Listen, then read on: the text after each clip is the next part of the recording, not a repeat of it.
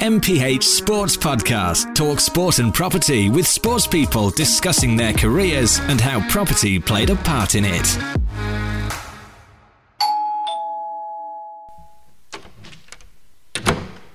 Savannah Marshall, welcome to Talk Sport and Property. How are you?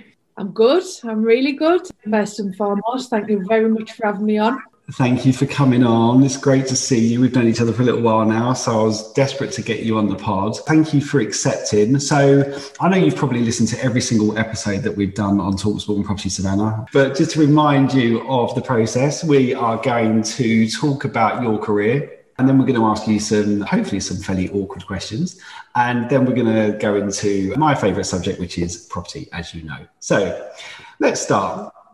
Savannah, born in Hartlepool, 29 years of age, nicknamed the Silent Assassin, 10 professional fights, 10 wins, eight by knockout. And you stand before me right now as the current WBO middleweight champion of the world. Now, that must feel pretty good. It does actually. it really does to be honest, it, might sound uh, big-headed, but I've just changed my bio on my Instagram to champion of the world, and I was thinking, God, it's mental even just seeing it. It's it's crazy, the whole world, and I'm the champion. I know. Well, am I going to see this belt at some point? It's it's in the gym. I train in Hughie Fury's gym, and he's got like a massive cabinet. I've got it put in the gym, but the reason why because it was only under my bed so at least in the gym, people can see rather than just being hidden away. That's brilliant. yeah, they're just dust collectors, aren't they? I think they're just like all you like. You'll know we are kids. Uh, like they'll treasure them now, but by the time they get to about I don't know eighteen, they're just in a box in the loft. Yeah. Let's take you back to the beginning. When and where did you start boxing and why? So I first started I was 11 when I first went to the gym. I was always dead sporty and dead active, and it was just through friends. I'm, I'm, from quite a rough estate in Hartlepool. Um, I've always, but I've always been really quiet. I've always been the type where I'd never go out with my friendship group. I've never liked being the centre of attention, parties, anything like that. I'm the one who's just in the corner, like thinking, "Man, please take me home." And I don't know what the interest was with boxing because no one in my family's ever boxed. My dad's hasn't got a violent bone in his body.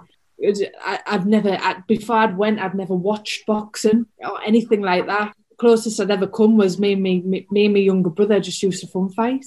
And then that was closest to violence, so to speak, I'd, I'd, I'd ever been. But um, so one of me, one of my friends' neighbours box and I remember him, I always tell the story. I remember him running up the street with a, a little plastic trophy boxer, saying, "Look what I've won! Look what I've won!" And I remember thinking, "Oh, I want a trophy.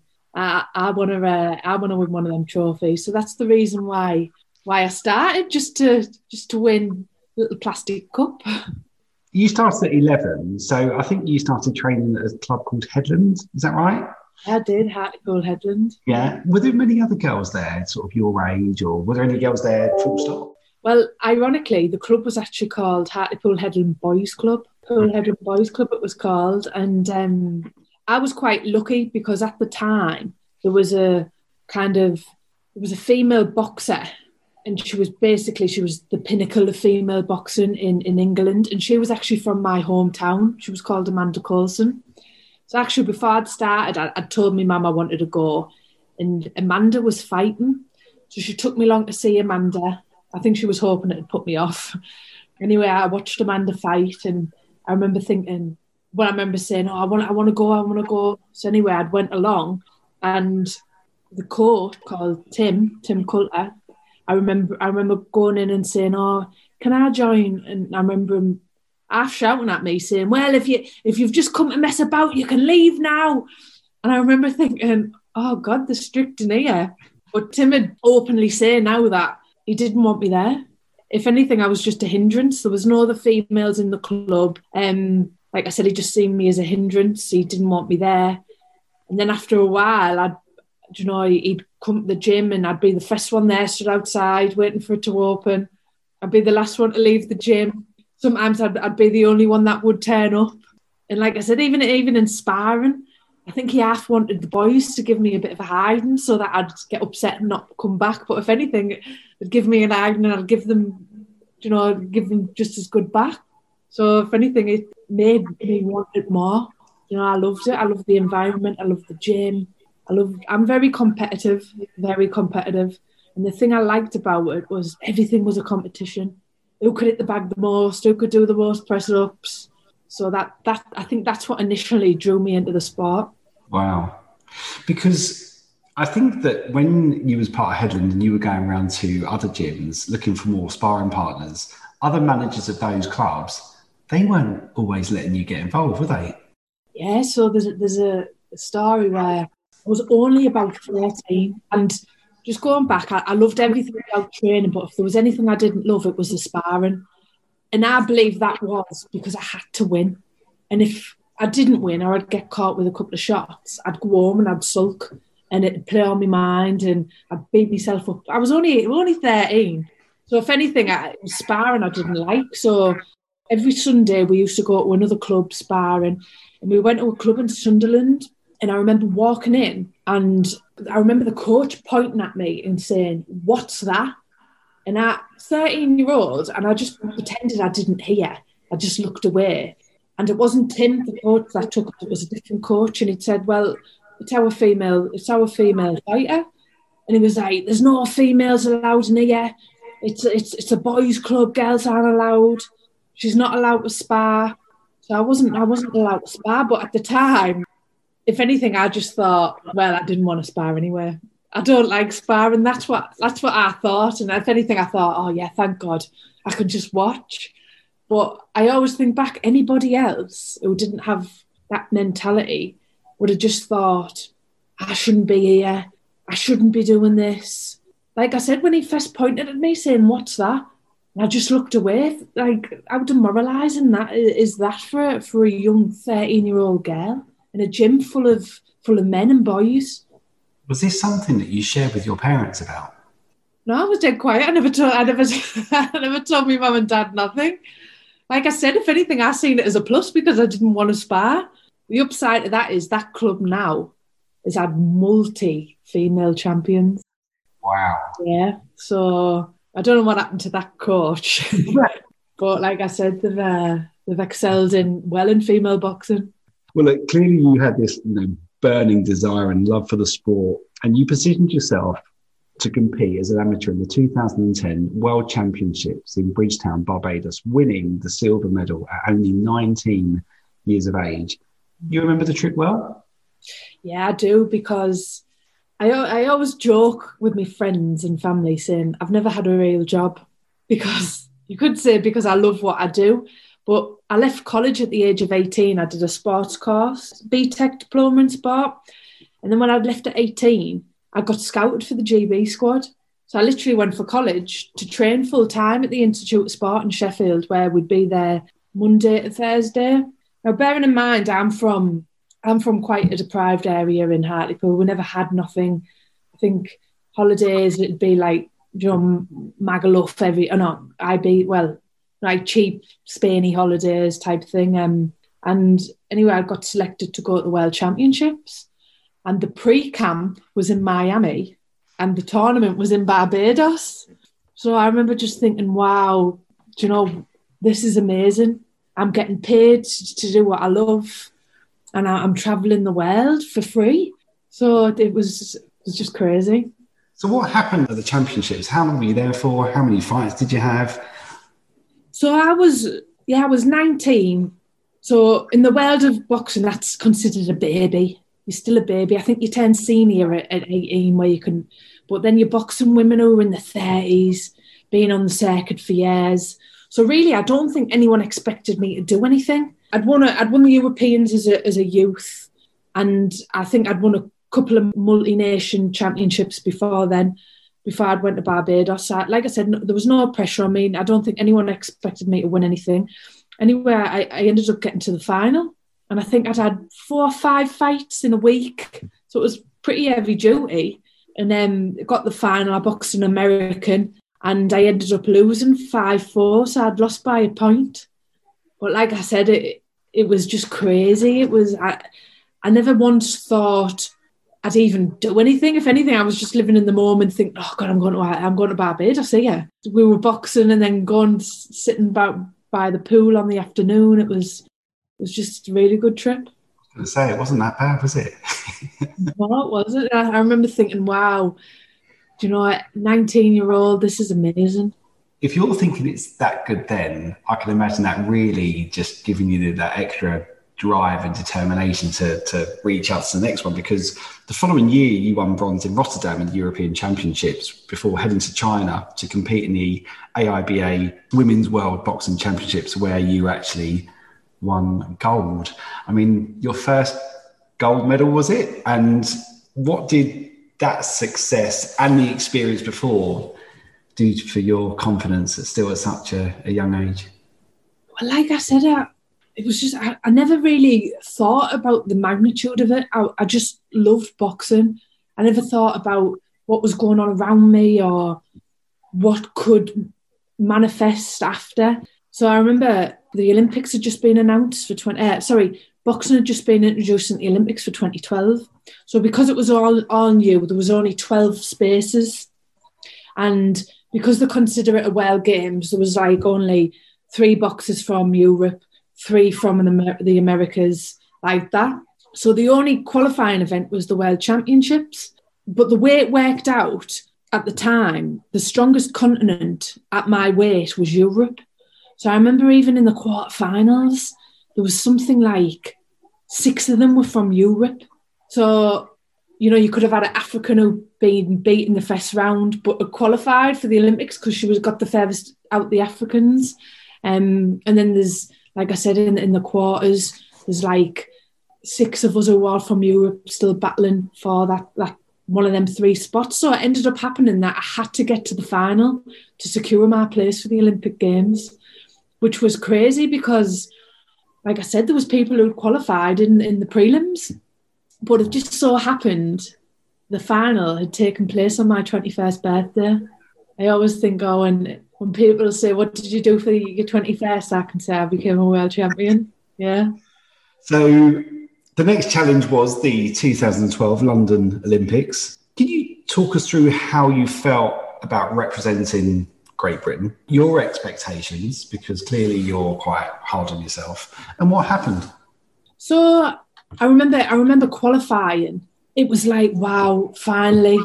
It, like I said, the the I, get so far and I kept saying, oh, you only have to get the quarters, and then I get the quarters, and it was like you have to get semi. So it was just a massive relief. But then with all that came this immense pressure, you know, being the shy, quiet girl. I was the favourite, the favourite for the Olympic gold medal. And because I was the number one, I'd got a bye to the quarters, I think. So really, I only had to win one fight for the medal, uh, for a bronze. And it, it, I just became so over. Can really at the time looking back now I, I didn't know anything about mental health or it's only now everyone's speaking about it but looking back now I think I was just rid- I was just riddled with anxiety over it. I had people coming up to me saying oh, I've just put a thousand pounds on you to win gold in just this wave of oh my god what if I don't win gold? What if do you know what if I'm not good enough? But I was good enough because the 12 people who'd qualified for the Olympic Games, I'd beat eight of them, you know, three months prior. So it, it just became this this just awful experience, even being in the village, walking around, seeing Usain Bolt and mixing with these people. And it was just, I, I just couldn't handle it. It just like, I didn't have the skills or the mindset to turn this and this these, this wave of emotion and were positive to enjoy it. I absolutely hated it, hated it. Um, and I remember I drew a Kazakhstan girl, and to be honest, I've only just watched that fight in the in the first lockdown. That many years after, I've only just watched it, and there's no way I got beat in that fight. I admit I didn't box nowhere near my best, but I didn't lose. But then I always counteract it and think, well, if I did win, could I have handled all everything that had come with it? Because I was still this quiet girl. I would never, I would never have done this. I would no way would I've never done this. I'd, I'd have probably said, yeah, then turn my phone off this morning so you couldn't contact me. yes, I ended up getting beat. And for me, it was just the feeling was, oh, thank God that's over. That was how I felt. That was how I felt. It wasn't, oh, I threw it away. It was, thank God that's over. I don't have to go through that again. And all my family and friends had come down to watch. And I literally got beat, went back to the village, packed my bag, and come home. I remember being, and my sister rang me, was like, right, wait there, I'll meet you, I'll come home with you. And I remember, I'll never forget this. I remember driving up the M1 or A1. My sister was in the passenger seat, and I remember looking at her and, and saying, oh, thank God that's over. Thank God I can go home a little Hartlepool you know, I had a chance to change my life and I just wanted to go back to this little depressing town called Hartlepool. But like I said, I, I, always had ways of counteracting it. So I was I was very good mates with Nicola Adams at the time. And she won gold, obviously. And I remember, I remember she was getting all this sponsorship. People were giving her cars. I remember someone gave her a Rolex. And I remember thinking, oh, I wish I had a Rolex. I wish I had a nice car. But then on the flip side, she'd be doing things for comic relief, doing going on the Graham Norton show, and I remember thinking, well, I couldn't have done that. I couldn't think now worse of do, than doing that. So in a way, I believe the way it happened built me up and made me a stronger person because I don't believe that I could have ever handled being a gold medalist at that time. That's really interesting. Wow. No, thank you for being so honest and transparent. You know, I was going to ask you a couple of other questions around that, but now I'm I'm glad I'm not. I guess you probably used how you felt and how you experienced the Olympics when two years later you competed in the Commonwealth Games, winning gold and becoming Commonwealth champion. How did you handle that? well, this is the, the crazy thing about it. So I got beat in the, them Olympics, and it, then I'd always go to a tournament and I'd win again, and I'd box unbelievable. No one would get near me, and I think I'd think, well, I am good enough. I know, I know, I've got the skills. So really, it was like I'd have the talking about mindset. I'd have the mindset where, oh, I'm going to get beat. What if I get beat? And then on the flip side, it'd be like, oh well, yeah, yeah, I am one of the best in the world because I've won this. Do you know? So it was constantly up and down, up and down. But yeah, winning winning the Commonwealth in Glasgow to me was like a mini Olympics mm. because it was in front of all my family and friends again. So it was kind of I had the chance to put them demons to to rest. So because I always felt that I wasn't battling my opponent, I was battling the emotion and stuff around it. So like I said, the pressures of your family and friends watching, the pressures of what if I lose? So it wasn't what was in front of me; it was kind of what was around me and what was going in my head that that um, was the biggest fight for me. Are you not mentally prepared for what is about to happen if those fights became victories, and what would happen to your life beyond that? So we all on GB, we always had a, a psychologist. I think it's one of them where if you're not going saying, "Look, why am I struggling?" And but like, like I said, I, my personality, I was very quiet. I never spoke about anything. So it was one of them. I think everyone thought I was going to win the gold. Everyone thought everything was was was fine, and, and they would do because, like I said, I'd won the. I was a world champion. I was the favourite going into the the tournament. So why why would they not? Um, until disaster hit, and it was like, oh my god, she she struggles with her head. Why isn't she prepared? So that I think you don't really know until these things happen. Next up, you qualify for Team GB and you head to Rio for the 2016 Olympic Games. What happened there? So, from 2012 to 2016, that was the hardest four years of my life. And I, that was when I started to fall out of love with boxing. So, it got to the point where I'd win a tournament like the Commonwealth Games, I'd get injured, need an operation, six months out, come back, win a tournament, or get beat off someone who wasn't on my level. Because although boxing's one of them sports where it's not like any other other sport, the results in other people's hands. So you've got three judges, and if it's not like football, you know, you score four, four against two, you've won. In boxing, if them judges don't think you've won, then you know, the victory's out of your hands, the results out of your hands. So I was going to tournaments half-hearted, not bothered, because I'd been on the system for getting nearly six years at this point. and it's you boxing the same people, going to the same countries, same tournaments, and you can't you you do lose that Miami, Barbados. Wow, this is this is great feeling. So I started getting beat off, throwing results away, not enjoying it, and it just became it became a job. I was just getting paid, and it was like, right, well, you know, if I, if I don't turn up to training, then you know I won't get paid. So that that's that's how it become. And it got to the point where I remember there was a tournament in Spain and I got beat off my rival, my my British rival, who was Welsh. She was the number two, I was the number one, and I believed I won that fight, but she got the decision. And straight away, I remember getting back to the hotel, throwing my stuff, getting ready. I was thinking, right, I think Ch- Chantelle Cameron, we're sharing a room with Chantelle Cameron and Nicola Adams, and I think they'd both got beat or something, and thrown my stuff in the corner and think, right, come on, girls, let's get ready, let's go out. That's how it had become. Whereas a couple of years pre- previous, I'd get beat, I'd sit and cry my heart out. But at this point, I, I didn't care anymore. It was, oh, well, you know, wasn't my fault. It was the judge's fault. And anyway, there was a coach there at the time called Amanda Grock, who'd known me since I was about 16.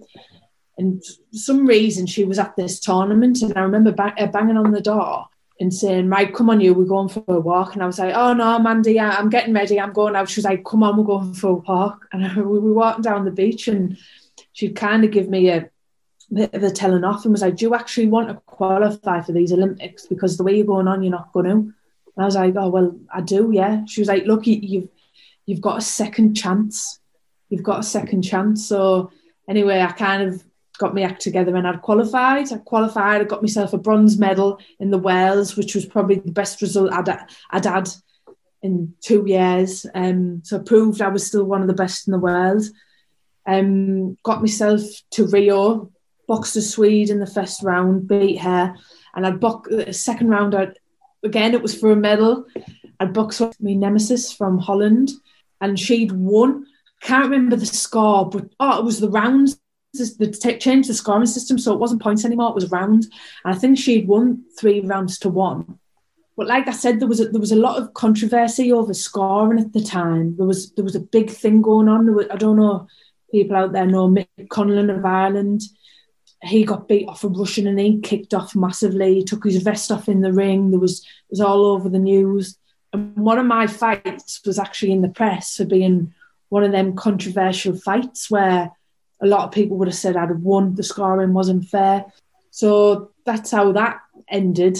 Um, and then I, quite funnily enough, I remember watching a film the other day, and it was it was about uh, someone competing in the Winter Olympics, and I remember saying, "Oh, you know, the, the West position to come as fourth. and I remember thinking, "Well, I've got two fourth place certificates at home.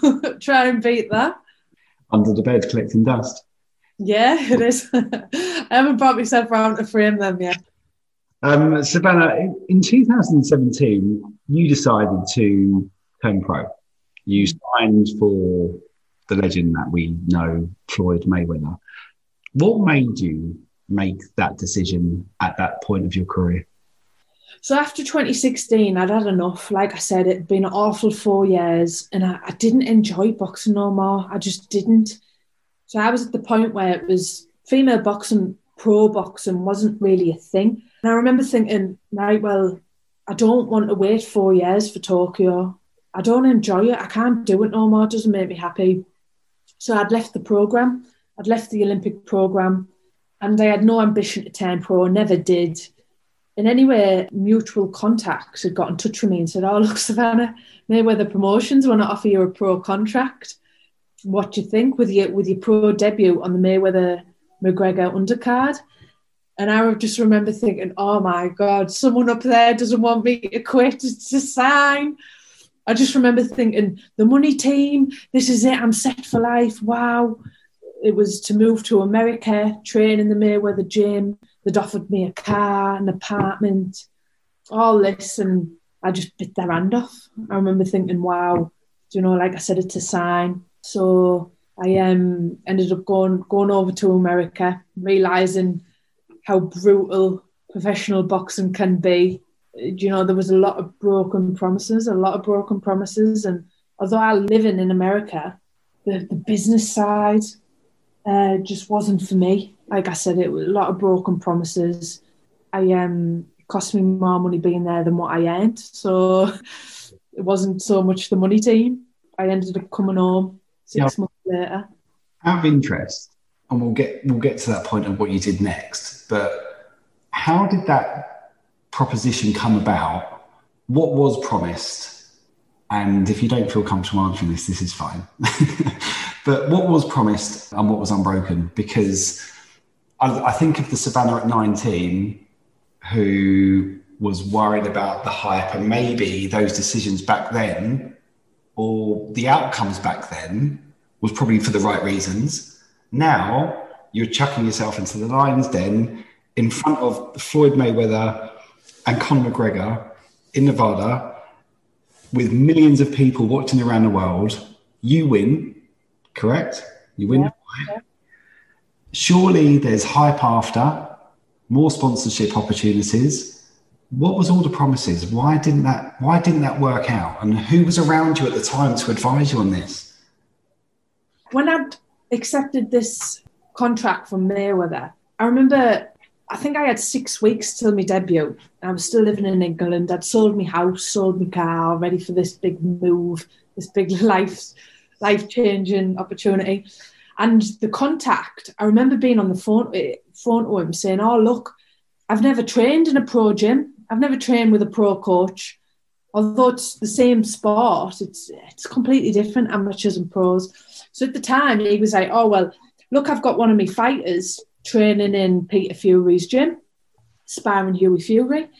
And he said, "You're more than welcome to come down and show you, you know, little bits and bobs or whatever." So I remember going down in Bolton, and Tommy Fury was there, and I asked, he put me in with Tommy. And I remember Peter saying to Tommy, who was his uncle, You dare touch air, don't you dare lay a glove on air. And I remember thinking, Oh, this is going to be easy, this. I'm going to absolutely batter him. That spar was my introduction to pro boxing. I absolutely couldn't lay a glove on him. He was slipping, sliding, rolling. He had his hands down, and I, couldn't have hit him with a handful of rice. And I, I remember getting frustrated and anyway, I'd go out the ring and Peter was laughing. He was like, oh, I'll teach you, teach you little bits and bobs. So he, he invited me back and I did my whole six week camp with Peter Fury before I went to America. But in them six weeks, he'd say little stuff to me like, look, don't get caught up in all this, this, this crap. He was like, pro boxing, it, it's a cruel world. You know, just look after yourself. Don't, if it's not in writing, it's you know don't believe it's going to happen. Um, people are only after money in the pros, this and that. So, like I said, I was promised my own place, my own apartment, but obviously me being naive and not having a clue, it wasn't in writing and this and that. And I was promised fights. I remember being over there the six months that I was there, and I trained for two or three fights, and they didn't come off. And being on GB, you get paid monthly because you're you're lottery funded. So it's lottery funded. It's tax free, which is great. And in the pro world, if you don't fight, you don't get paid. So obviously, I had me debut. I'm training for these fights that I'm promised, and they're just not happening. They're just falling through. So yeah, like I said, I, the money I earned through my debut, I'd, I'd, I'd spent within a couple of weeks felt like I wasn't getting anywhere. This big dream just kind of didn't happen for me. So you teamed up with Hennessy Sport. The following year, 2018, that was a that was a big year for you, right? Now I'm going to try and get these names correct. Correct me if I'm wrong. So you beat both Esther Konechna and Alejandra Alea, is that right? Before setting up a fight against Argentina's Janina Orozco for the vacant WBA Intercontinental Super Middleweight title in Bulgaria. Was this the first belt you had your sights on? And how confident was this Savannah Marshall going into this fight? So I owe a lot of who I am today to Peter. I don't know if you, you're big on Furies anyway, but I couldn't actually say what it is, but I think it's just the way they are. Mm. Like nothing's impossible. You know, they just speak with this this confidence, and especially with Peter. You know, I come I come to Peter with opponents all the time, and I'd say, or even in sparring, I'd be like, "Well, Peter, if she does this, what do I do?" And he'd be like, "Well, no problem. You know how to do this, so this would work." Like, there's nothing. There's there's no one's unbeatable. Nothing's impossible. And I think over the years and the, the years that I've been with them, even that short six weeks that I trained for my debut, I think Peter really rubbed off on me. And I, I, like I said, I owe a lot of who I am today to Peter. Your relationship with Hughie, mm-hmm. um, I see some of the cruel, crazy training regimes that you guys have to go through. What's your relationship with him like? So I think obviously it's no secret that the, the whole Fury family are from like a traveling background. So for me, I always think, God, what would it must have been like, not just for Peter, but for Hughie to have, you know, just a girl in the gym, whereas we've got this persona. I'm not, uh, this is not like Peter and Hughie anyway, but the whole traveling persona is you know, men go to work and the women stay at home type thing. So I, I do think like what it must have been like for Hughie, just for this girl to be in the gym, you know, hitting the bag next to him, and he's got he's got sisters, he's got a couple of sisters, Hughie as well, and but nice thing is that they've always been respectful, always looked after me. They've never treated me no different, you know. So they, they've they've really took me in. Even Peter, I see, I do see Peter as a bit of a father figure. Um, Mm. Yeah, and even Hughie, the, the I saw training Hughie's gym now. He's got his own gym, and he he has he's he's he's always you know he's letting me train in his gym. He's letting me use all the facilities and stuff, and he, he's quiet. Hughie. Hughie reminds me of like the big giant gentleman. He never says a bad word about anyone. He just put gets his head down, does his thing, cracks on, and yeah, it's great because we the training is hard. It's really hard, and you know, knowing that someone's going through it with you, yeah. Well, next time I'm in Cheshire, I'm see this gym. Yeah, you'll have to. You'll have to. I want to fast forward your next four fights because this now sets you up for a WBO middleweight title opportunity against fellow Brit Hannah Rankin at the Wembley Arena. Did you feel that everything that you had done since the age of 11 years of age, where you fell in love with boxing, was going into this fight? No, not really. I felt I've always, this is crazy because if you'd have asked me four years ago, do I believe in myself? I'd have said no. But since I've turned pro and I've been with Peter, it's I've never I've never doubted myself. I've never doubted my ability, and I know how good I am. And I remember thinking, why aren't I getting the opportunity? I'm seeing other girls box and get world titles. And I, I used to think, well, they're not on my level. Why are they getting opportunities that I'm not? It, it took a long time for this opportunity to come along. I was meant to fight for the WBO light heavyweight title in the March just before lockdown hit, two weeks before it got pulled. And I was meant to fight in June. That never happened. So when this this come about to fight for the middleweight title with Hannah, I remember training towards it, and then even week of the fight, Peter tested positive for COVID. Oh no! It got pulled again. It got, and I remember thinking, why is why, why is it always something against me? Which is a bit like when I was an amateur. I used to think, you know, I, I'm given this opportunity, this and that. But anyway, it, it got postponed two weeks later. Pete tested negative, so the fight got put on. even then, I remember being in the bubble, the fight bubble, two days before, and saying, "Peter, a little bit of me doesn't think, doesn't believe this is actually happening." And he was like, "Well, you better because it is." So yeah, when, when that happened and I'd won, I, I remember getting like quite emotional and thinking, "God, finally, finally, it's it's it's happened for me. Nothing's gone wrong. It's happened." And you recently retained the title against Maria live on Sky Sports, which we all watched, performed superbly, which we spoke about beforehand. What is next for the Silent Assassin? So I'm fighting again in July. So I've had two weeks off, ate everything in sight. I've had enough of being normal. so I'm actually back in training. I'm fighting in July, and I'm defending. No, I'm I'm looking to unify the division, so get another belt. Okay. And do you know who this is, or do you know? Or are you allowed to share with us? So at the minute, there's a there's a couple of po- an opponents flying about. Like I said, it's in July, so plenty of time. Just waiting to see which which one it'll be. Okay. Well, I think I'd say on behalf of all British boxing fans, good luck. Continue doing what you're doing. You're absolutely smashing it. Right, we're now going to move on to a quick question fire round. You ready? Yeah, yeah, ready. Okay. How many medals do you have? Oh, I'd say about fifty. Okay. Your best friend in boxing? Chantelle Cameron, April Hunter. Love two. Why are you called the silent assassin? I'm called the silent assassin because I was. I'm not so much now, but I used to be so painfully shy.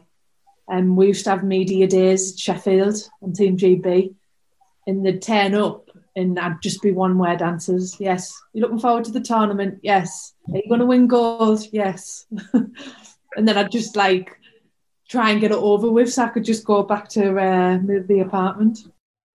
Do you have a pre-fight routine? As an amateur, yes. I used to say a couple of Hail Marys. I used to have a can of Red Bull. Now, as a pro, I don't have any. I can honestly say, I'm 10 fights as a pro, I've never felt nervous. I've never, and it's crazy. If anything, it's more excitement to show people what I can do. Amazing. What is your entrance music and how do you decide on that? So my entrance music is the Eurythmics Sweet Dreams. And how that come about is one of my friends had made me a film reel of me highlights as a pro. And for some reason he put that song, that song as the background. It got played, it got played, it was all over the internet and then I thought, all right, I'm gonna have to have that and that's quite catchy. So yeah, that's that's how that come about. So what is the one thing that you have to compromise on to become the world champion? So I'm world champion at middleweight. So I'm not a natural middleweight. I'm bigger than a middleweight. So when I'm actually fighting for a world title, I've got to have a strict diet, knowing that I can make that weight. Otherwise, if I don't, there's there's there's no way I'd be able to make it. So eating absolutely everything in the kitchen cupboards right now is probably not ideal for this, is it? I was actually saying to someone in, in, in, this morning in the gym, I think I've got an eating disorder. These that two weeks I had off, I was just shoving any like, even if it was just butter and bread, just constantly shoving things in my mouth, knowing that I've got a diet soon. So it was like, quick, get it all in. I've only got another day, and I think it is. It's like an eating disorder. I've killed Easter. I them poor kids of mine. They didn't get anything. I'm assuming you're a Hartlepool fan. Newcastle. Are you? Actually, the two. Do you go, or did you go before lockdown? Yeah, well, when I, uh, I've got an older sister, and there's quite an age gap. There's like a 13 year age gap, but she's been with her husband since he was since they were 13, so he's always been in my life and he was a professional footballer and he actually started out at Newcastle. So I always remember going as a kid and like watching him play. If you wasn't a boxer, hmm. what would you be doing? Well, I quite, I'm quite practical. Like I like practical things, and I change. Even now, I'm I'm 30 next month, and even now, I always think, hmm, after boxing, I'm going to do this, and then next week it'll be like, oh, I'd be quite interested in that. I'm always changing. But I remember when I was um when I'd left school at 16, I was obsessed with the film Flashdance. I actually wanted to be a welder. so I remember going to college. I remember going to the open day, and me, I remember my mum being, "Look, Savannah, there's no girls here. You'll have no friends." And I remember thinking, like, I remember going, "Oh, my mum, I really want to do it." And the course tutor brought some up about people having asthma, and she's like, "Right, that's it. You can't do it. You've got asthma." And I had I actually had sports-induced asthma, but she was like, "Oh, she can't do it. She's got asthma." And we I thought, "I haven't," but who knows? I haven't a clue. So on your thirtieth birthday, yeah. have to be the centre of attention now. You know that, right? I hate it. I absolutely hate it. I remember um, couple of years, well, I was about 18. I'd won a sports award in the Northeast, and all my family and friends had bought tickets, and I was, oh, I don't want to go. I don't want to go. Anyway, I was getting picked up at like seven o'clock from my brother-in-law who, who played for Newcastle, and he come to the door because all my family and friends had gone because it was a three-course meal whatever. And he come to the door and was like, I was running, you ready? I was like, no, I'm not going. And I just shut the door and I never turned up. I just couldn't handle it's been centre of attention, everyone looking. That's funny. Who is your promoter? My promoter is Matchroom Eddie Hearn. And in light of the AJ Fury fight, I think I know the answer to this one, but who are you backing? Well, to be honest, I seen AJ fight in December and I remember thinking, oh God, he's made some changes. He's a lot more looser, a lot more. Because before he was quite stiff, quite stiff. And if you, any boxing fans out there, he used to kind of burn out after the fifth round. And I used to think it was because he was so stiff and tense, whereas a lot more looser now.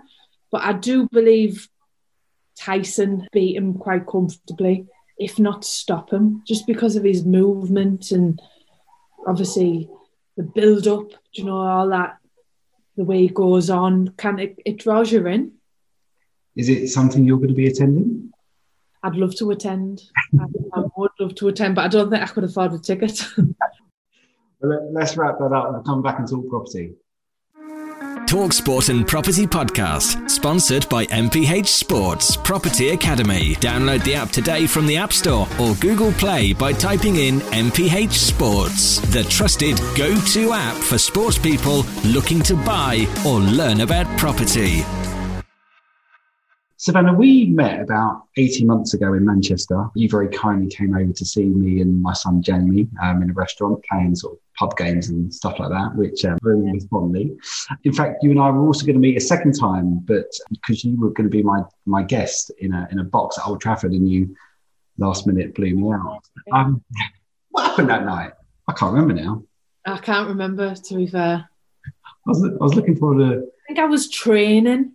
You were training maybe you were just running late, I think. I'm not sure. I can't remember. I remember that though, because I remember you, you, taking photos, and I remember thinking, God, I've missed out big time here. it is.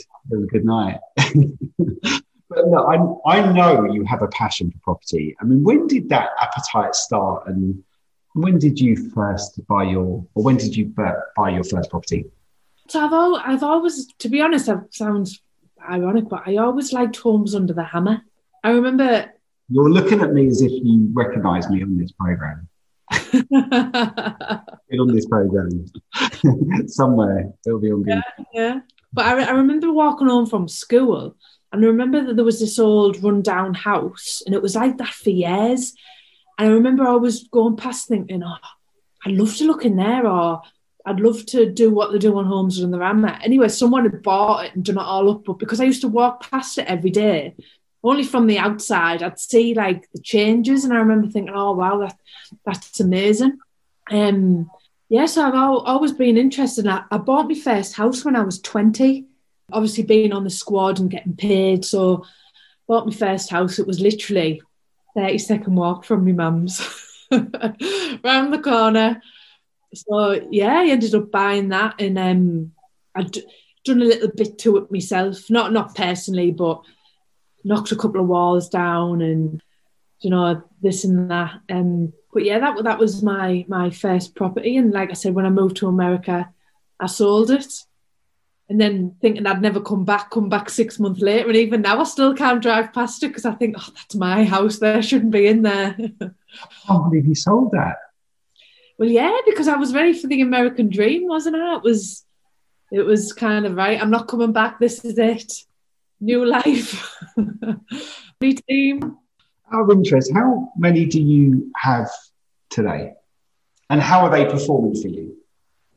When I went to America, I'd obviously sold the house and coming I didn't think I'd come back. So I'd come back and I was like, right, well, I had no sponsors, I had no income. So I remember meeting up with a friend that I've got who's got a property uh, she a property management company. So basically she finds tenants for people. So she's like, look, this is what you want to do. You want to get yourself a couple of little terraced houses and just rent them out, rent them out that way. So I ended up wasn't earning a lot of money or anything like that, but it was just enough kind of to pay me petrol down Bolton every week or type thing. So it was quite a good investment because without that, I'd have been I wouldn't have had a penny coming in. Mm. So the it was something working its way out in the background that I, I, never had to think about. It was just you know a couple of hundred quid coming in, coming in every month. Like I said, that would pay pay me fees for training. How many have you got now? Is it two, three? Uh, four.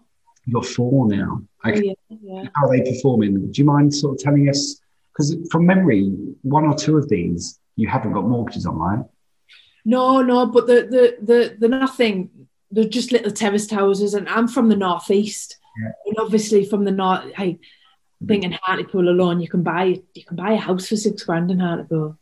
So it's it's kind of it's it's cheap as chips, really. The say the, the sixty thousand pounds that you've got, or the sixty thousand pound asset that you have, what sort of rent are you getting for that? You can get about 500, 550 a month this is the thing I've learned. So with them type of properties, someone who's no disrespect to anyone, but someone who's working mm. wouldn't pay that much to, you know, rent a house like like what it is. For instance, so you you're more than likely to get someone in benefits who's getting the the the rent paid for them. Do you know what I mean? Type thing. So I've, I've I've had a not a lot, but I have had properties where haven't been left in the greatest of states, and me being me, and it's my house, it's something I've invested in. It destroys me. I can't stand it. Do you know what I mean? And but it's part and parcel of it. It's it's the stress that comes with it. Like one of the houses that I bought, I was I actually I actually lived in it, so I didn't have to pay stamp duty. And then I, I moved out there because I moved to Manchester and I'd rented it out, and I just couldn't handle the thought of having someone in my house. I think it was because I only I lived there for a couple of months, but it was like, oh, it's stressful. It is stressful. I don't know how people do it where they've got, you know, 15, 20 houses. It, it is. And finding the perfect tenants is hard. Yeah. Really hard. I mean, you've been sort of following our progress in sport over the past few years. I mean, we're about to launch a facilities management program where we can actually take on athletes' portfolios and yeah. mouthpiece, so we can handle any tenancy disputes, we can handle any tenancy renewals, we can handle the re- the control of the the new let that may happen in the future. And I, and I think that just takes away the pressure and, and the potential burden of being a, a landlord because investment's fun, you know, and it's, I know it's helped you in your career, isn't it? Obviously, during those, you earn your money from your flights or your, or your um, sponsorships, like you said. But if you go through a bit of a, a flat spot where the income isn't coming in as, as what it would have done, you sometimes are going to have to rely on that, on that income you should just enjoy being an investor. That's what investors want make their money perform better. Did you buy these properties in your name or did you buy them through like a separate property company? Like I said, I didn't have a clue. I used to watch Homes Under the Hammer. That is, I never knew anything about mortgages, anything about, I never paid tax because I was lottery funded, so I never got taxed. So coming into this whole pro game, it was like, wow. I remember on my pro debut in America, tax is different over there. I got emergency tax because I wasn't an American citizen. And I, I looked at my pay slip and I was like, oh my God, where is my money gone? And it, it was, you know, it was kind of a kick in the teeth. But, um, so has times gone on?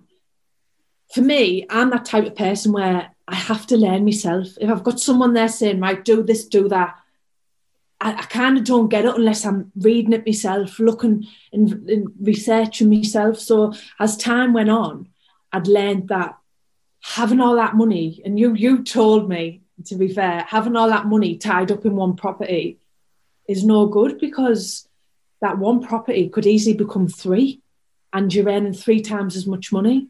So we were just saying previous that the first lockdown, I actually read Rich Dad Poor Dad. And then that's when it was like, right, I don't need all the money to buy the house. I can just put the deposit down and then get the mortgages. So actually, in the second lockdown, I actually done the CeMAP um, mortgage course. Wow.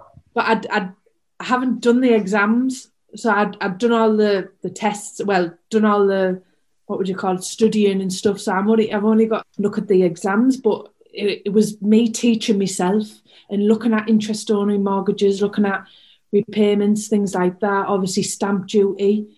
So me me two that me me one after me well title, I actually bought it from my dad. That was something for me, like taking my dad out of you know his, his house that was it that it was in, which oh man, me saying was like a man cave. So my dad lived on his own and it was like a man cave. Um, rouge carpet. Not not very modern, but my dad doesn't care. So obviously I put him in this house and everything's modern and you know everything's neutral creams and yeah, that that was something for me. Thing that right, well I've that's my dad done now. So I know he's you know yeah. I think my dad was in rented accommodation. I think he was wait. He's been waiting for a year for them to put a, put a gas pipe in his kitchen. He hasn't had a cooker for like a year. You know, so that that was that was my thing of like looking after my dad, know my dad's settled and comfortable. When I'm able to, I'm going to come up and see you and we're going to discuss um, how we properties perform better. Because there is, as you've now read this book, and I'm so glad you did, because it is a great book, but it does also allow you to explore where your equity is at and how it can perform better for you. Even if we created you a property company and you took out 75% loan to value mortgages on these. And even if they are worth 60 grand and you're taking out 75%, which is what, 45,000 pounds. If you've got two of those and I can pull out 90,000 and I can buy you another four, even a, a profit of say 300 pound a month, that's going to be another 1200 quid. 100%. But like I said, if you've got someone there saying, right, well, do this, and I'm going to be thinking, well, hang on a minute, how does that, that that's when I think you've you've got to look in it yourself and teach yourself. Yeah, you do. And I think, you know, I think you've you've got the right ideas. And I'm not necessarily saying that you need me to do this for you. I think you just now need someone like me to help you suggest. Yeah, exactly. And I absolutely love the fact that you've done your CeMAP exams. Does that mean you know, after boxing in like what four, five, six years time, whatever it might be, you're going to become a financial partner of. Uh, well, that's what I mean. I was like, I, I, at one stage, I thought, oh, I could do that, and then I got halfway through it, and like I changed onto something else. But it was more because I was looking at these mortgages and I didn't understand percentages and variables. So I thought, oh well, I'm, I'm gonna I'm gonna do that. But um, it's fine. I've lost I've lost interest in that now. All right, fair enough. Um, just getting back to that, it, it now I understand what you're talking you're talking about. Then I'm like, yeah, Lee, help me. Should point me in the right direction. But whereas before you, are on about equity and taking money out of here, and you're thinking, oh, I don't well, I don't understand how. I don't understand. Hang on a minute. I don't want to be getting myself in debt when you're not really. No, good. I'm glad that penny dropped now. Finally, yeah. So, in your opinion, why is getting property so right to young boxers? You said you bought your first property, was it at 20? 20 hours, yeah. Okay. And your motivation was homes under the hammer. Um, how do we encourage other young talents like yourself also being have other inspirations, but to focus on getting onto the property ladder? So, from my experience, it all just comes with age and life, life experiences and things like that. So, going back, like I said, I got on the squad when I was 18, and then you just you get. I was getting paid more than what 40 year old people were getting who'd been through uni, who'd been, I know, working for their company. So I was, and like I said, it was tax free. So I was probably coming out more than what most people were. And, you know, you live at home with your, your mum and it's like, right, well, cars, clothes, And then I see it now, even with with with lads and girls on, on the squad, and you know they've got brand new cars, Q5s, things like that, all the nice clobber. And then, like for me, I remember thinking, well, it's pointless. It doesn't last forever. If anything, the best thing you could buy is a brand new car because as soon as you drive it out the showroom, it's lost 25% of its value. So I think that's when, obviously, watching Homes Under the Hammer and, and having it drilled into me that how it's an investment and how it grows. Um, and over time, you can you can you know double your money by doing it up and things like that. And you've got an income if you've got tenants in. Mm.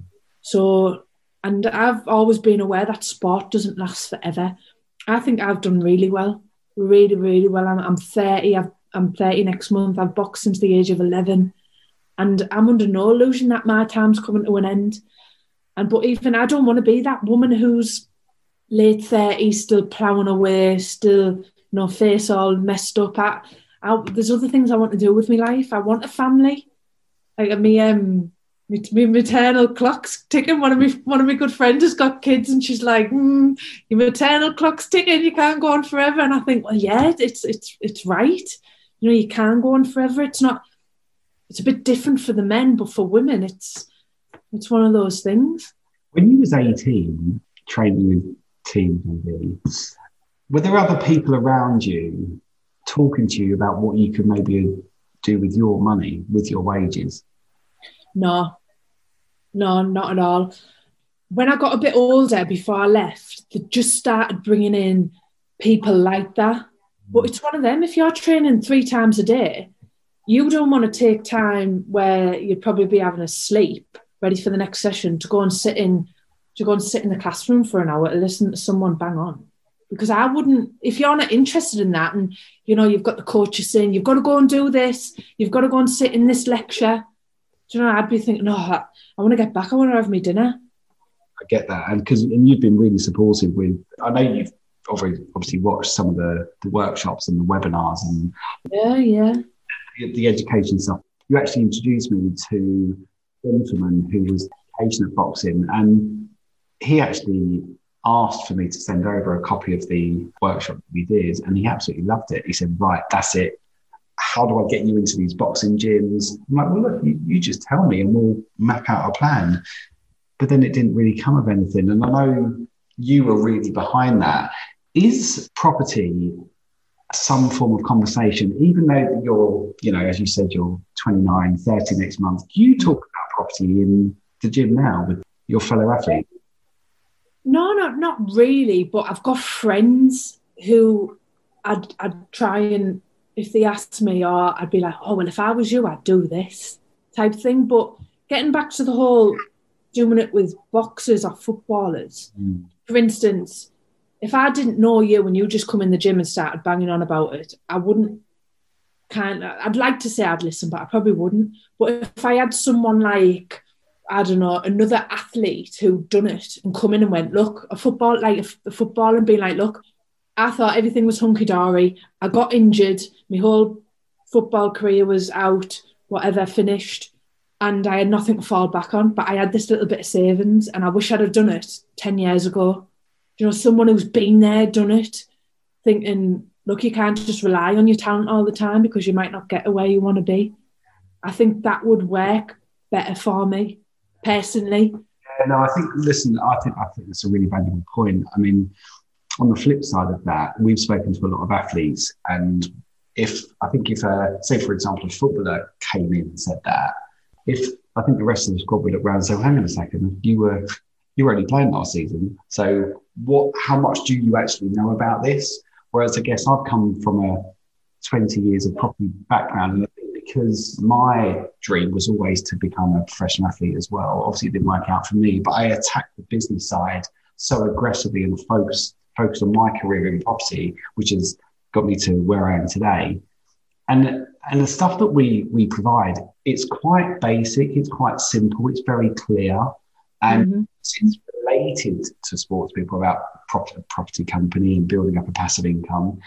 I've seen it firsthand how it can motivate a sports person in whatever the sport. And we've done stuff with like TGB now, and obviously rugby and cricket and football, and hopefully in boxing. But I actually think it gives someone else more more focus off and away from sport. So, I mean, the training you do is clearly so intense, but yeah. you have time off. Even as world champ, do you get time off and time away and time to you? I do, but like I said, I'm the, I'm the type where I'm constantly thinking. I'm constantly right. What's my next move? So, right. therefore, so say for example, it was either me or someone else that came into a workshop with the, the crowd at the gym, and we were, you know, banging on about property. Would you not be? I reckon within 15, 20 minutes of listening to that workshop, you would feel motivated, and because you're a doer, I'd be like, I'm doing this. Yeah. Uh-huh. yeah.